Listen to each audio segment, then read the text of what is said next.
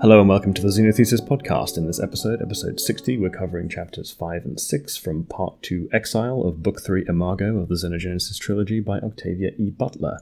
And I am joined, as always, by my co-host, Michael Glinka. Hello everyone. How are you doing, Richard? I'm good, thank you, Michael. It's been a bit of an interesting week. I've been moving countries, but other than that, yeah, I'm good. Honestly, I admire you. You literally just jump in straight in recordings after moving, was like a few days ago. It's about a week now, yeah. So I still need some improvement to the sound treatment of the space, but other than that, we're good. We'll manage. If you hear some cars passing by, it's unfortunate effect for the first recording, but I'm sure the next one it'll be better. We'll fix it. Yeah, absolutely. And also the magic of, software. We can always get rid of those noises anyway. Indeed. So should we jump straight into what you were predicting for Chapter 5? Yeah, absolutely. So I was thinking that, as Aaor's metamorphosis continues, Jodahs will be traveling more and more out, letting himself, let itself to maybe meet humans in its, new some grotesque form as it tends to change into, the... Yeah, is it still wandering around as a swamp monster? Yeah, basically, from the Black Lagoon, it's just like, maybe this time it's even worse, and actually probably it is pretty worse. Well, yeah, so we'll get to that. Yeah, we'll get to that. So yeah, let's get to the Chapter 5 summary. Yeah, it's pretty accurate, I think. Yeah. As a prediction. Yep. So basically, it's been 11 months since the last chapter. Aaor's metamorphosis has been continuing, and Jodah's been basically running away more and more because it was scared, going back to the ship. And in fact, because of it's being so, away for so long, for longer and longer periods away from its family, it started to look for some human contact, and it's finally enough, obviously, Jodahs in its wisdom, or it's started camouflaging itself to match the environment, and skins, the colors darkened to blend easier in the shadows of the forest. Like a ninja. That's not sinister at all. Yep. Yeah, that's not scary at all. But yeah, Jodahs would go around and find humans, observe them. If they were too dangerous, it would try to avoid them. Once some people tried to stalk it, but Jodahs' skills were too good and it blended too well with flora and the fauna. So, it's literally a perfect example of a stalker. Yep. In here. Yep. It's I think they say it once gets the sort of stalking tables turned on it briefly, but yeah, otherwise it seems to be the one doing the stalking. Basically. So the story of the chapter begins with Jodahs starting to feel the physical pain from loneliness. It was time for it to go back to its family, as Aaor probably was on the last steps of metamorphosis. But it didn't want to go because if Jodahs arrived, obviously, and Aaor was done with its metamorphosis, that meant it was time for them to go to the ship. But to its surprise, at that point, it was pondering that, it sensed two humans nearby its camp.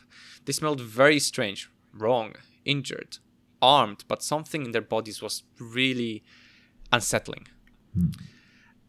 At the time, Jodah's body was covered in fingernail-sized overlapping scales. Its body was also inclined to be quadrupedal, but Jodahs resisted that, as opposing thumbs were superior to clawed forefeet. I mean, honestly, at this point, Jodahs, what the hell? Like, it's, I want to, get closer to humans, and I look like a nightmare monster. Yeah, the image I got here, I wrote down in the notes, is, I think it's like a giant pangolin, maybe, with like a human face and hands. Oh god, you know what? Which you say that, and I can imagine it. It actually fits perfectly to it. Like, it's just that pangolin had those like really cute claws, but then imagine a thumb, like a sore thumb, sticking out to the sides. It's like, yep. And not like the pointy nose, but like, kind of flat face. Flat human face thing. Yes. Yeah. Oh no, yeah, that's an image of a nightmare.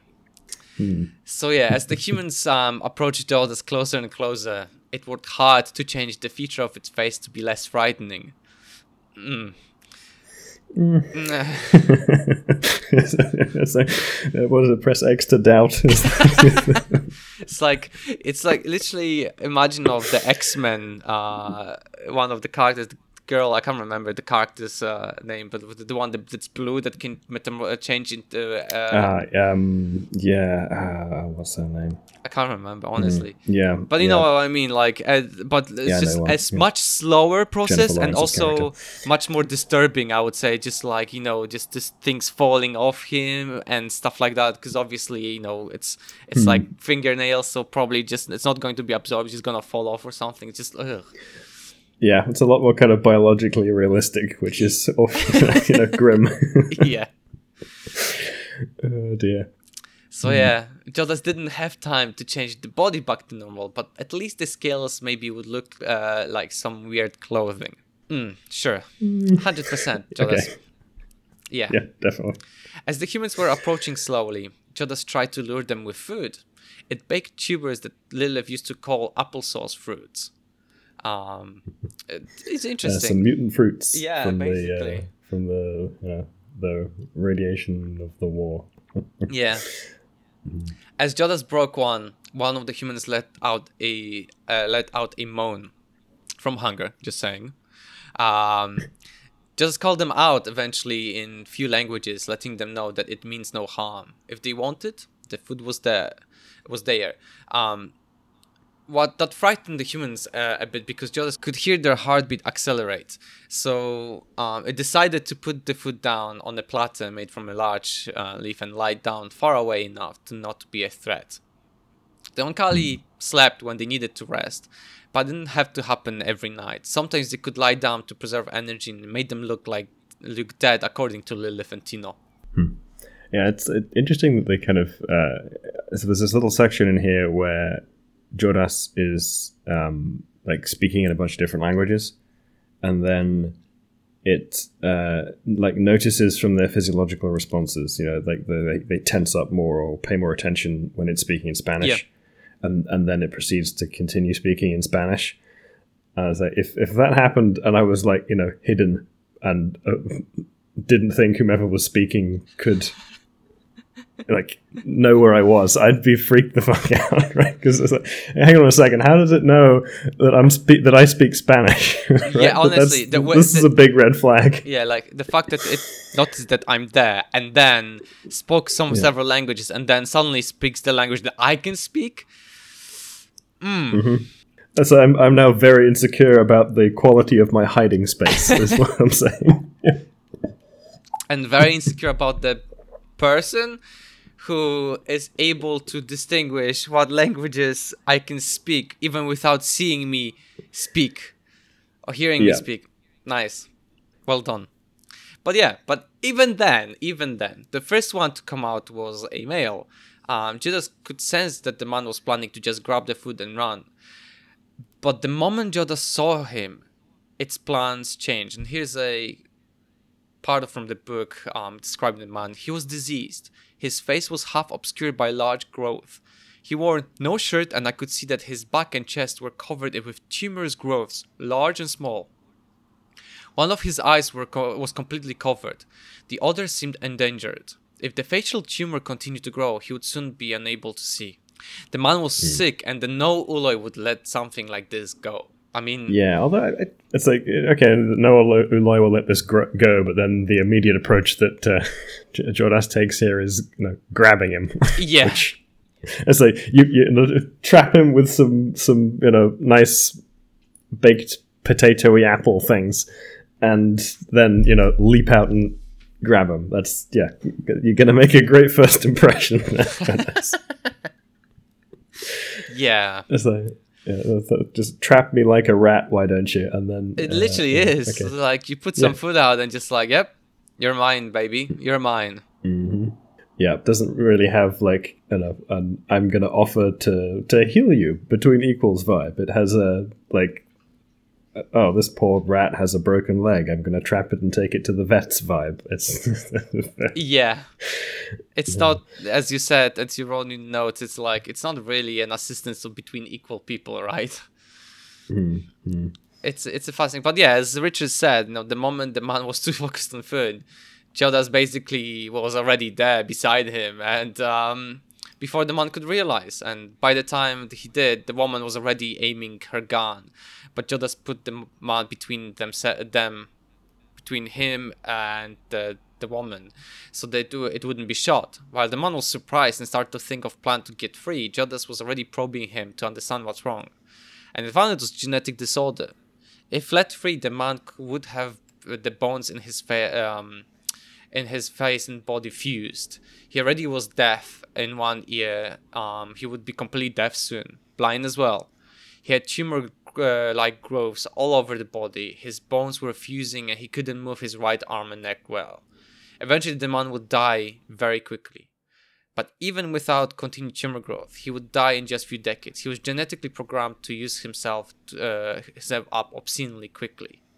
Yeah, it's a bit of an odd condition. Seems like maybe some unspecified form of head and neck cancer, but it's got like skin and bone. I feel like it's more of like accelerated tissue growth, like having not even maybe bone, but I would say probably, you know, like mesenchymal, like fibroblast cells, you know, laying down extracellular matrix, and basically that causing, you know, eventually calcification of the neck, and then the growths could be potentially just the cells growing and laying down matrix for more cells to grow on, type of thing.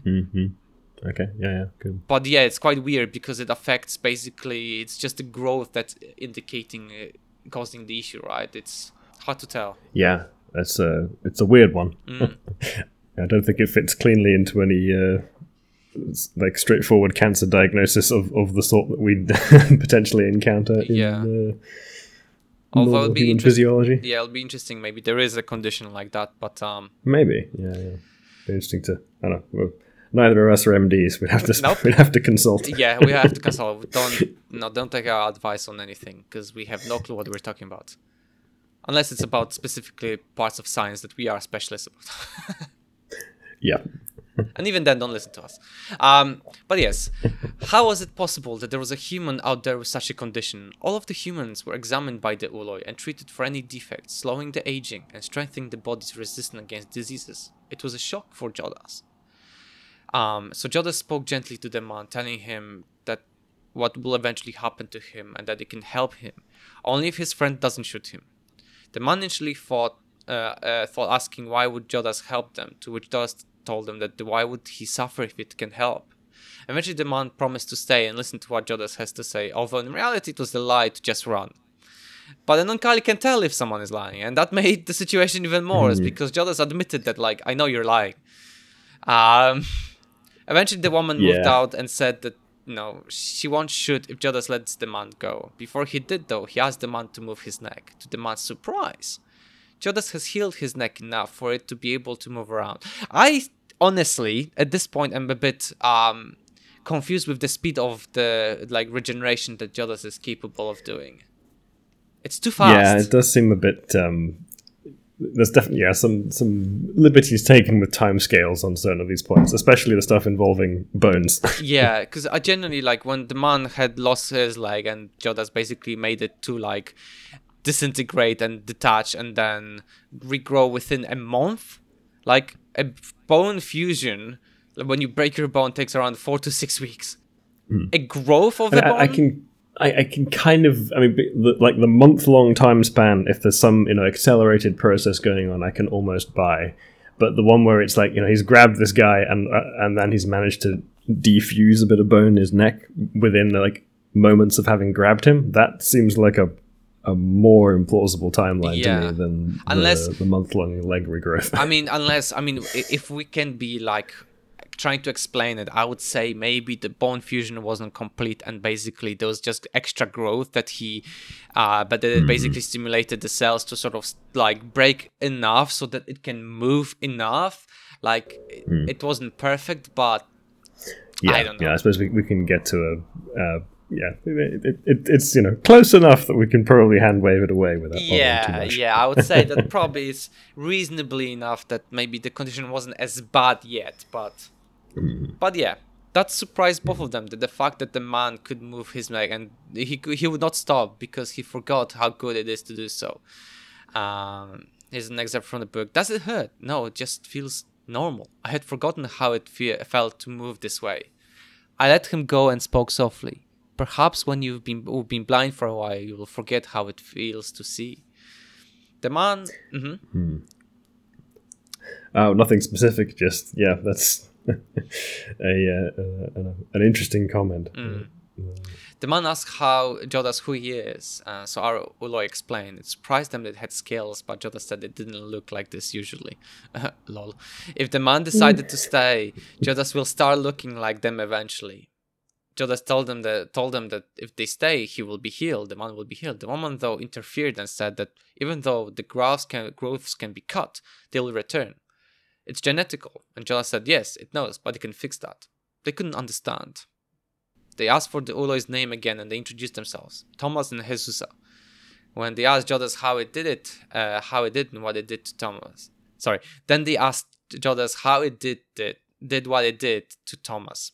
Jodahs went and built up the fire, and all of them sat around it. The siblings started eating the tubers, which was the first time for them to eat them, even though the tubers were all around the jungle. They seemed to be not from around here, and maybe from the mountains nearby.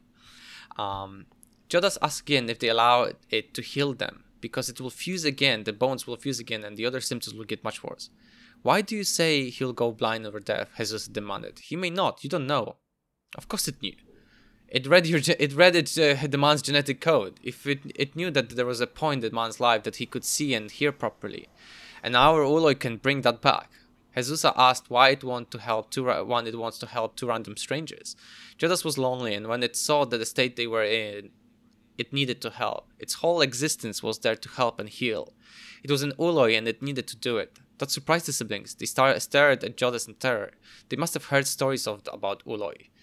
They thought, though, that ooloi had 4 arms, and yes, that's correct for adults, Jodahs explained. 2 strength arms and 2 sensory arms.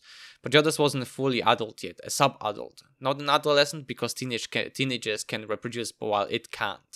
Yeah, it's interesting, because we get a bit of a mixed response to the ooloi thing, right? Initially, when it says it's an ooloi, their response is kind of muted. At least that's what it says in the text. But then they're also wary of it, so it's a bit of they're less disturbed than some of the other resistors might have been, but still a bit on edge. I think so, because initially, Jodahs didn't say that it's an ooloi.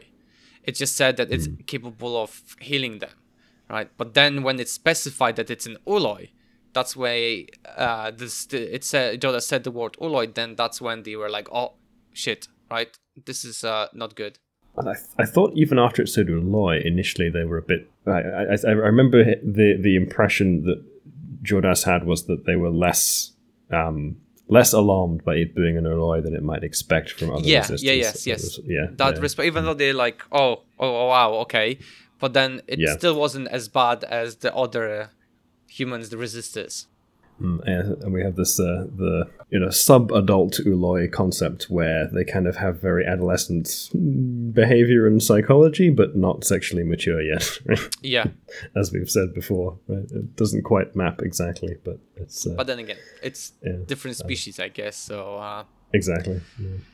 Although I suppose maybe they have like a practice phase where they have the behavior and psychology of the adults, but not quite. Actually, the ability to follow through on the reproductive bit, I mean, which I suppose might be useful, right? I mean, Akin was perfect example of that. You know, our boy exactly walking around breaking hearts in different villages, and then I could see a potential sort of selective advantage in that when it comes to a species that's.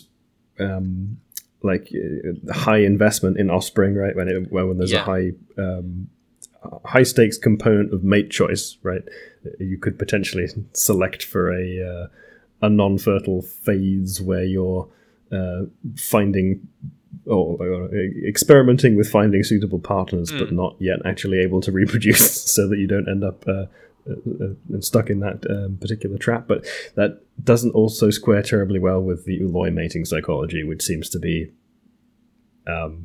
Well, I suppose we don't know yet what it's like once they're adult, right? Yeah. It could be that the sub-adults are super kind of promiscuous in their interests, but then again, they also seem very still capable of binding the partners that they find to them indefinitely, right? So it's a bit of a contradiction there.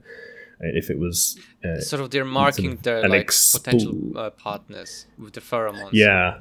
Yeah, I suppose there's kind of a competitive element to that, where they're because they're all, as you know, in the earlier chapters when like Joda spent some time with some humans, obviously other ooloi were really unhappy to touch them for any longer period of time than necessary because they felt the repulsion type of thing. So it would depend on how readily the ooloi themselves are then able to switch between partners, right? So they might screw over the partners in their attachment, but so, if they themselves are not overly invested in it and can switch to a better partner from a genetics perspective, then that would make sense. But them themselves being overly attached wouldn't really add up. So this is a conflicting part in the book, unless I'm misunderstanding something. Because in the previous chapters, Jodahs was like, oh, it was very apprehensive when Nikanj was touching the humans that Jodahs interacted with previously for a prolonged period of time, obviously because pheromones. And then the reason why was because there's the fear that an adult ooloi can steal the humans, the potential partners from them. But we know that adult ooloi, after they go during this, in the case of Nikanj, for example, Lilith obviously, and Nikanj already had a potential family. And at the moment it became an adult, it already made a family unit. So... Mm-hmm. And they stayed together, right? And the ooloi don't change family units. So there's a conflicting information here. Yeah, so the sort of evolutionary psychology logic doesn't quite pan out. But yeah, it's... so I could see it working. So if from the ooloi perspective, you're in the sub-adult phase and you have a kind of like promiscuous phase where you're trying to find potential partners, but... there's competition with other oolois in that same phase and potentially any unpaired adult oolois, right? So it would be in your interest to make any partners that you have as prospective members of a reproductive unit repelled by others. Yes. But it would also make sense for you to be able to mate switch if you found a better prospect, right? So it's the psychology of the ooloi being super attached to a given pair and not switching doesn't quite add up. I suppose we've not really seen that scenario yet, so we don't know exactly what that looks like. Yeah. But I think the logic there does make sense for the most part. And yeah, actually, I think that adds up, actually. Yeah. I mean, you wouldn't need to be repelling the adult ooloi too much if they're already, committed to a pair. But I suppose it depends. You wouldn't be able to know that, right? If you'd still want to repel any unpaired adult ooloi. Yeah, yeah. So that, it works. Okay, maybe. Well, continuing on. So Jesusa was not sold about Jodahs. It could feel her apprehension, so it quickly changed the topic about showing them tomorrow morning how and where to find food around the area. It also asked if they sleep on the bare ground or will they make pallets for themselves. It seems that the man can't see well, barely actually in fact, and it was already dark, so Jodahs asked them for the machete to help them out. After a brief moment, the man handed the machete against Jesus's... she was not too pleased with that decision, I think. Jodahs went to work to make them some sleeping arrangement. Jesusa asked him why it didn't make bedding for itself after it came back, but Jodahs said it was useless. No bugs would bother it, not even the stinging ones. The chapter ends with... I quite... one bit there was that Tomás was like, can you do that for me? I'm totally with you there. Yeah, absolutely. Built-in bug repellent? Yes, please. Yes, exactly. The chapter ends with Jesus and Tomás eventually falling asleep. Jodahs was craving for the touch, but it knew it couldn't force them. But eventually it needed to touch them to fix their genetic disorder, and that's where it all ends. Chapter 5 ends. Mm-hmm. But yeah, it's just a pretty crazy fact that, you know, luck be it for Jodahs to meet two people who are so... to have such a genetic disorder that... and it wasn't fixed. Mm. Yeah, so this is... it's interesting that they've kind of fallen through the cracks, right, of the Oankali attention, right? They've not found and fixed them. So how's that happened? Exactly. So yeah, let's get to chapter 6 prediction, I guess. Yes. Well, there was one thing that I think I remembered something I was going to mention, which was just that when Jodahs meets these two, it says that its appearance will change to be more like them. Yeah. As though this is reassuring. It's like, so you're greeted by the pangolin human hybrid, and then it says, "Don't worry, I'll look a lot more human in a few days." And it's like, great, yeah, okay, cool. I'll just slowly start moving backwards. No reason. I left something in my car and just basically book it as fast as you can. Yeah. Honestly, I Jodahs literally needs to learn. Yeah, it's one of those, like, I can kind of, like, from inside Jodahs's perspective, I can kind of get how that might sound like, or seem like a reassuring thing to say, but also, you know, you take the outside view and it's just very much not. Yeah. Absolutely. So yeah, let's get to chapter 6 prediction.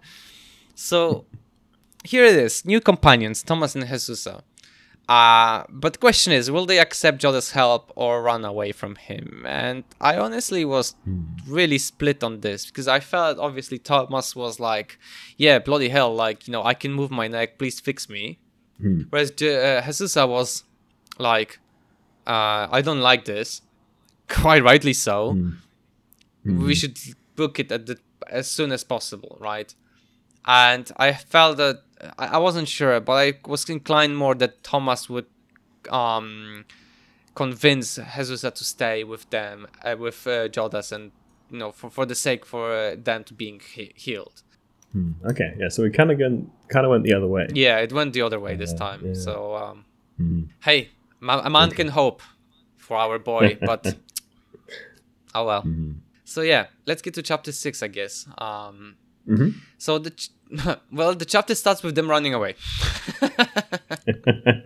Yeah. So Tomás didn't want to go, as I said, but Jesusa eventually made him join her. Jodahs waited until it couldn't see them and then got up to follow them. Yeah. Oh boy. I just 10 out of 10 would stalk them again. It would stay away enough from them, but be close enough to learn about them. It would follow them most of the day, whether it was whatever was driving the siblings to move. It was powerful enough to only stop them for a short period of time to rest. They had some metal hooks at some point. To Jodahs found out that, and they did some fishing with those. And while they were cooking, a discussion started. A brief comment there of the. Jodahs found the smell of the fish cooking very unpleasant, which it always brings me to the, you know, like people warming up fish in like an office microwave. Oh god! Oh yes! It's just like this felt like an insert of, like, you know, someone who's had experience of people cooking fish in a public place. Yes, Octavia Butler's like a little, like, you know, very passive aggressive note. Probably, you know, someone close to her be like, "Stop cooking those bloody fish." 3:00 in the morning. Yep. But yes, as they were cooking, a discussion started. It seemed that they were trying to avoid Jodahs trailing them and to go back to where they originally came from. Tomás was really against it. He didn't want to go back to their village. It was also a shame that they didn't stay long enough with Jodahs to learn about the food in the forest. He's a piece from the book, paragraph from the book. At least there will be fewer insects when we get home. They'll separate us. Jesusa became grim again. They'll make me marry Dario. He has a smooth face. Maybe we'll have mostly smooth-faced children, she sighed. You'll choose between Vrida and Alma. Alma, he said wearily. She wants me. How do you think she'll like leading me around? How will we speak to one another when I'm deaf? The man got angry when Jesusa told him not to think about it. How could he not, when the illness was already affecting him? They seemed to come from a village with an elder who was indeed affected by Oankali. Because in their conversation it says like, oh, it's a smooth-faced, young-looking elder, right? So they obviously was affected by Oankali. There's a lot of kind of little hints dropped in that whole section there, right? We get a lot of insight into the society from which they came. Yes.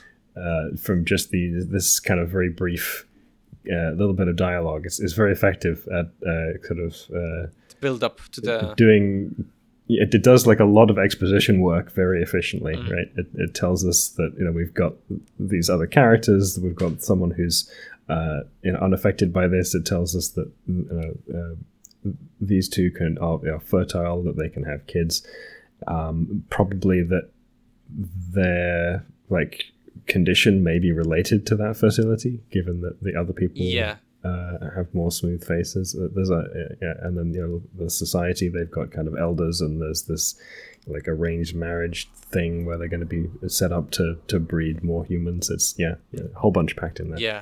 So as Richard said, the most important part of the conversation was the fact that they're in their village, they could make children, they were fertile. So this is the most mind-blowing situation. There's the small build-up. They said about like the smooth-facing, looking face of an elder, and then suddenly the fact that they can make children, a human that can make children without an Oankali interference. And it seems that there were humans basically hiding in the mountains, obviously where else, that were capable of having children. That made Jodahs almost come out to them. They were young, and it could mate with them. There was a human tribe creating life. It took all of its willpower not to get up and join them. Jodahs needed to play that right before it could take the next step. If it took the wrong one, the humans would be discovered. They would be either allowed to go to Mars or stay with Oankali, but not stay on Earth. The humans were told the choices, but they were not told why, and Jodahs needed to tell them. They're still withholding that information about what's going to happen to the Earth, right? The whole stripping, the long-term thing. Yeah, it's you can't stay on Earth because there will be no more habitable Earth by the time we're done with it. And it's interesting that it's still withholding that information. I mean, by the time the Mars is there, so like just. I feel the reason why they don't say it is because more humans that. Like the aggressive humans would want to leave, right? Or it will be either they want to leave or they would fight even more aggressively. And if they wanted to leave, and obviously the Oankali want the humans to outbreed the whole hierarchy thing mixed with intelligence. They want them to be more of like, we are intelligent, but like less of the infighting type of thing. Although I got the impression that they weren't very hopeful for that whole angle. But maybe they think that more of the resistors would stay on Earth if they made that information public and not go off to Mars to breed, because they think that maybe they can eventually return to Earth and reclaim it. Yeah. But if it's going to be stripped clear, then there's no long-term prospect. But true. I don't know. Yeah, that's. You're right. That there's a lot of thinking here that things could go many different ways, right? So. But yeah, it's another little bit of strategic withholding of information from the Oankali that. Yeah. Yeah, makes it difficult to trust them. Yeah. So. Jesusa seemed to really care about her people, whereas Tomás seemed to want to die. I'm sorry for the sentence, but basically that was what the book said. It's just like she, pretty much. She really was, she wanted to go back, and because she really cared about Tomás, was like, I just want to be gone, done with this existence. Yeah, so I think he's okay with the prospect of being healed, but he's not particularly keen on the prospect of going back to and suffer. yeah, to suffer and to make kids who will probably also have his genetic condition. Yeah. And yeah, which, yeah, well, I can kind of see that. Yeah. So Jodahs knew that they wouldn't mate with him without knowing what they needed to choose. The chapter ends basically with Jodahs pondering how to approach it and explain everything. And that's it. That's the chapter 6. Mm-hmm. Yeah. So a bit of setup here for the next section probably. We've got some new characters. We've got some new information about what's going on with this little enclave of humans who've got some people who can reproduce. That blew my mind, the fact that there were some humans that managed to hide away in a village, like it made a sort of like a village somewhere high in the mountains that the Oankali even are not aware of. Yeah, I suppose it must show that they're not necessarily paying hugely close attention to every little detail. I mean, you would think they would. Yeah. Like, you would think that they were, when they were like for 200-something years on Earth, like cleaning up the radiation and stuff like that, they would like hoard up all the humans. But it seems that, humans as they are, mountains are best friend, hide places. I mean, that's where, why governments build bunkers there. Because, I mean, honestly, if you want to hide anything or anyone, it's the place to go. The Oankali do seem a little bit prone to overconfidence, right? Yes. That's, I think, perhaps one of their weaknesses in some regards. It's usually fairly warranted, right? Because they're normally in a position of considerable power and authority, so their confidence is usually met with success. But occasionally, they manage to miss something. I think that may be a bit of a weakness of theirs, and having some humans who happen to have mutations that permitted them to evade the fertility engineering stuff that they did. It's interesting because it seems like something that they expected. Yeah, it's an oversight in this, like that they didn't think that there could be a mutation. I guess the tumor growth in their bodies is probably related to some radiation exposure. Could be. And I feel like maybe that random radiation affected the genome somehow, that it allowed to break the, that fertility block. I mean, I'd assume whatever fertility block they put in place has a couple of levels of redundancy. You'd think that, so, but if the humans manage to, there are humans that can make children, then that means that whatever it was, they did not do good enough job. Exactly, but yeah, so I suppose this is one of those kind of black swan events where they happen to get a couple of mutations that circumvented a couple of different things that the Oankali put in place. Maybe is the it's a low probability outlier that just happened to be successful. Just happened to, yeah, which is pretty common in biology, right? Because there's, it's very small. There's a lot of things going on, right? Yeah. So there's usually, very low probability events happen eventually somewhere because there are so many cells and so many molecules and so on. So there's enough tries that very low probability stuff actually happens pretty regularly because it's happening a lot. True. Although with the whole probability and statistics, always be careful because you can interpret it in a really wrong way. I heard recently a pretty funny joke because it's pretty an old sketch, but a man basically was talking about, there is, at the time he was saying 7 billion people on Pune, so it's pretty much like, a few years ago sketch. Basically said one and a bit billion is people of the planet are Chinese. So he says like, so then statistically 1 in 5 children are Chinese, right? So that means that if you have 4 children, the 5th one you will have is Chinese. Statistically. Yeah, it didn't quite work like that. So. Statistically, though. So you have to be careful with that stuff. But yeah. Let's go to chapter 7 prediction, I guess. Sure. So, I'm still mind blown at the situation that, fertile humans went undetected from Oankali. So... And that's a piece of a pie that Jodahs won't be able to pass on.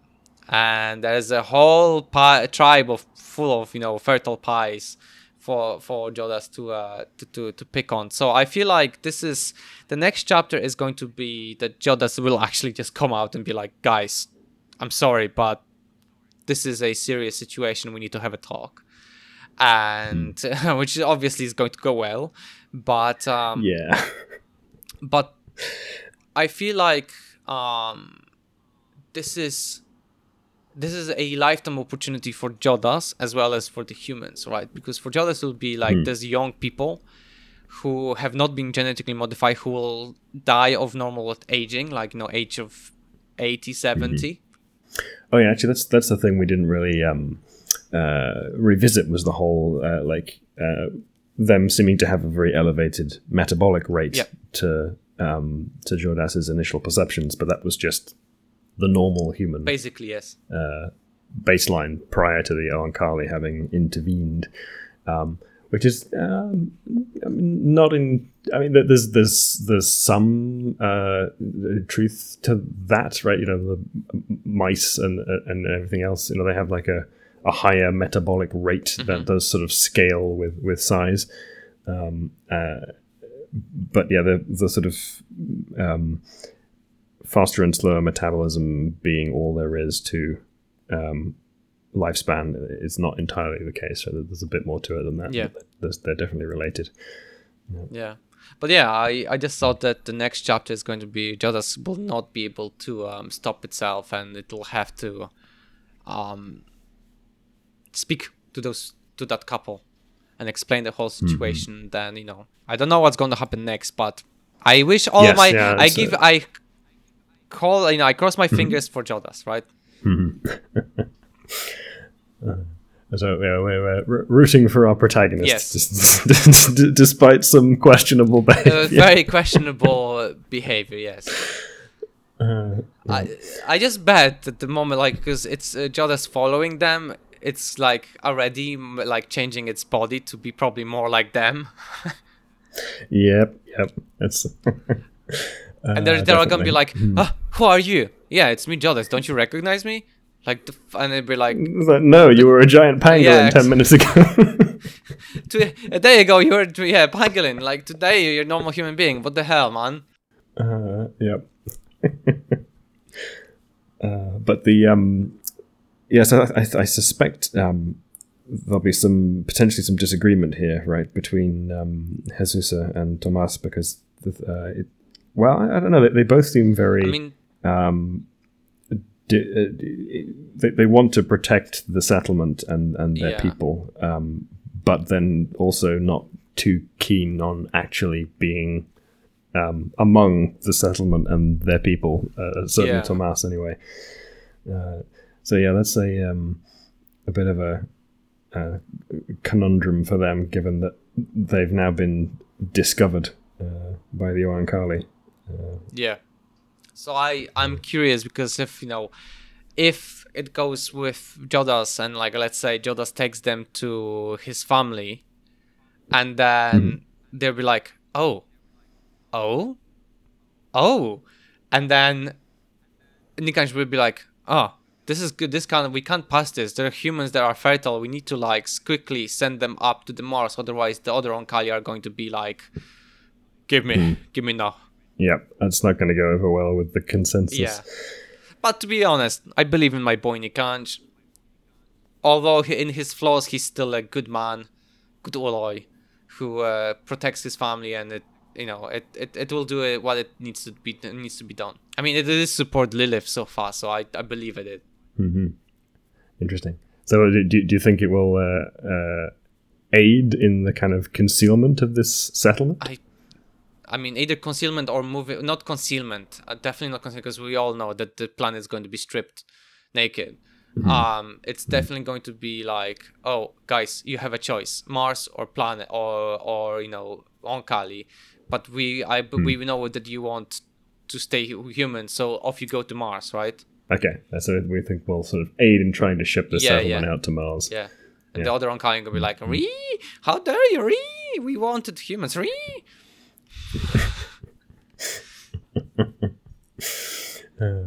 Okay then. Okay then. Well then, on that beautiful note. Yes. Thank you very much, everyone, for listening.